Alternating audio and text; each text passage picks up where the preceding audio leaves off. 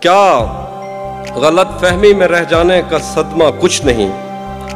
کیا غلط فہمی میں رہ جانے کا صدمہ کچھ نہیں؟ وہ مجھے سمجھا تو سکتا تھا کہ ایسا کچھ نہیں۔